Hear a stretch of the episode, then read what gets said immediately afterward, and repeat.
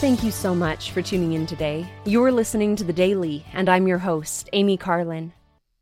I recently read the moving story of the origin of the hymn, It Is Well With My Soul, written by Horatio Spafford.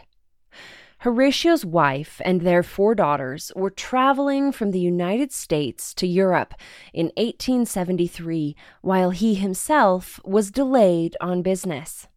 He planned to join them there for Christmas. Unfortunately, his family's ship, the Ville du Havre, collided with another vessel in the Atlantic Ocean, and only his wife, Anna, survived.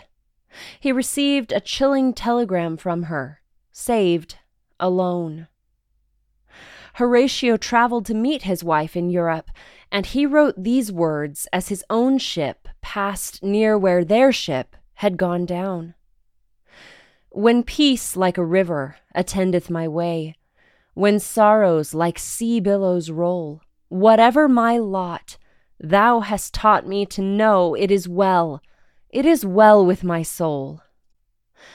Though Satan should buffet, though trials should come, let this blessed assurance control that Christ has regarded my helpless estate and hath shed his own blood for my soul. My sin, oh, the bliss of this glorious thought, my sin, not in part, but the whole, is nailed to the cross, and I bear it no more. Praise the Lord. Praise the Lord, O my soul.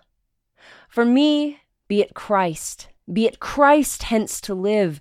If Jordan above me shall roll, no pang shall be mine, for in death, as in life, thou wilt whisper thy peace to my soul.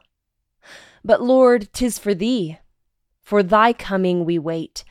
The sky, not the grave, is our goal. O trump of the angel, O voice of the Lord, blessed hope, blessed rest of my soul.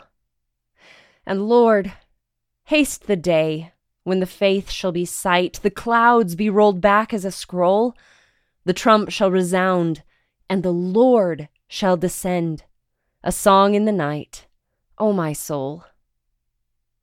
It takes courage and faith to find peace in times of trial, but the Lord is always there for us. When we have built our foundations firmly on the rock that is Christ, we too can find strength in the midst of trials to declare, It is well with my soul. Thank you again for listening today.